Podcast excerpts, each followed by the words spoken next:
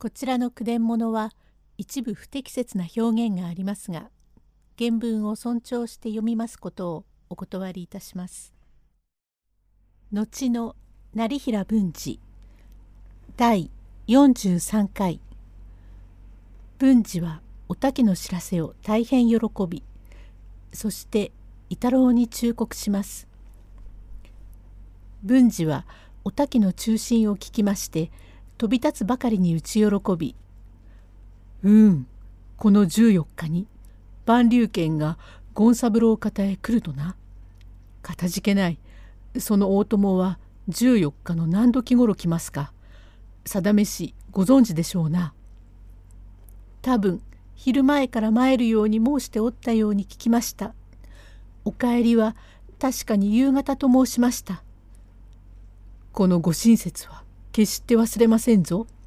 ささお前さんは人に心づかれんように早くお帰りください。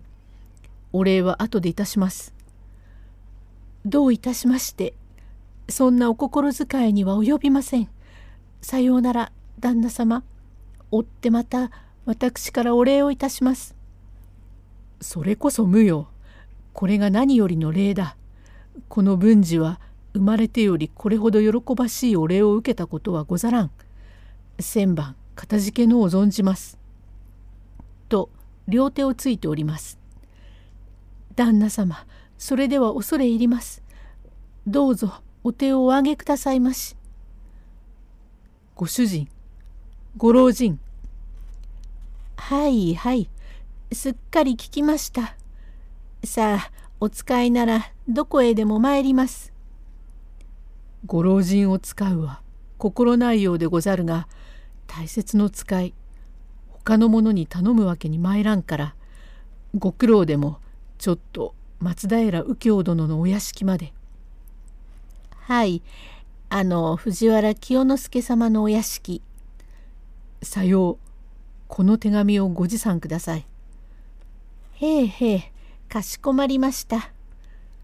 ところへまた伊太郎が参りまして「へえ伊太郎でございます」「おお伊太郎殿か。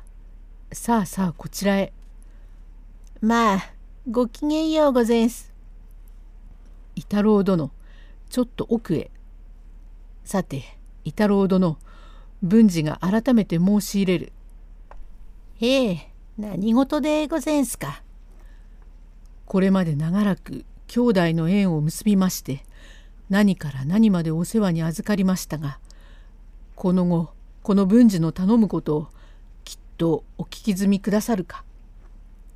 さりとはまた改まったご厚情。ええ兄貴の言うことなら何でも聞きましょう。命にかけても。千番かたじけのを存じます。さて伊太郎殿各申す文治は今度一生に一度の喜ばしいことができました。そいつはありがてえ。その喜びと申すは他ではない。敵万竜剣が創建でおりますぞ。へえ、それはそれは。一両日中にこの勤勉で対面いたします。え、あの万竜剣に。そいつありがてえ。やろうめ。その時こそなぶり殺しに。それでござる。その時お助立ちは誓ってご無用でござりますぞ。いやそればかりは兄貴聞かれません。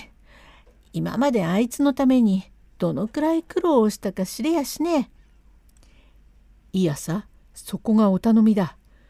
武士の敵討ちに他人の力を借りたとあっては後世の物笑いになります。今まで文治が苦労をした甲斐がありません。さあこの道理を聞き分けてご心情はお察し申すが必ず助立ちしてくださるな。へえへえ分かりやした。そんならようござんす。しかし兄貴見ておるだけならようごぜんしょう。それはご勝手。なるべく遠くへ離れてご覧ください。しかし先方に助立ちがあればいやそれもゴムよ。それじゃあ兄貴あんまりじゃねえか。はい痩せても枯れても文治は侍でござります。そりゃ言わずと分かっています。それじゃあみんなに断らずばなるまい。どうぞよろしく頼む。なるたけ人に知れんよ。毎日逃がしたら百日のなんとやらそうことが分かったら一杯やりましょう。これ待ちや。いや兄貴酒は立っておりますから。はてそれはまたなぜに？それだから少しは手伝わしてくださいと言うんです。いやそれほどに思うてくれる親切はかたじけないが武士の面目に関わるから。えー、ヨーガスごきげんよう。14日にゃ一生に一度の楽しみ早朝から見物に参りやしょう。さようなら。伊太郎は表へ出まして、ああ、いつに変わらん武士の魂、当世に二人とねえ男だな。入り違いに藤原清之助が入ってまいりまして、文治殿、藤原でござります。先ほどから伊太郎殿がおいでの様子ゆえ、少々控えておりました。数年ご苦労の甲斐あって今度の喜びお察し申し上げます。ようこそおいでくださいました。これに過ぎたる喜びはござりません。今日までのご助力ありがとう存じます。時に文治殿かねてお話の小野氏の脇差し中身は確か彦四郎貞宗と覚えおりますがこしらえは何でござりますか？淵頭は尺道七子金にて三羽の千鳥目抜きは後藤宗城の作唾は伏見の金谷の作であります。承知いたしました。様子によったらご主人へ申し上げておきましょう。いやそれはあまり大行です。時のご老役のお耳に入れるまでのことはございません。しかし午前上がりますと折々文治はどちらにおるであろうというお尋ねがござりますゆえいつに変わらんお情け切腹をご免になりまた流罪をご赦免くださいましたのも皆そこもとのおとりなしと右京殿のご心身によること文治は神仏より尊く思うております。いやそれと申すもそこもとの日頃の行情が良ければこそ我らは真に世の中の鏡と信じております。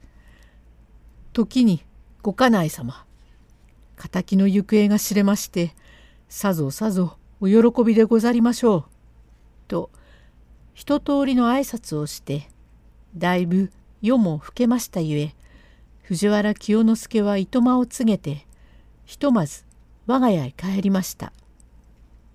第44回へ続く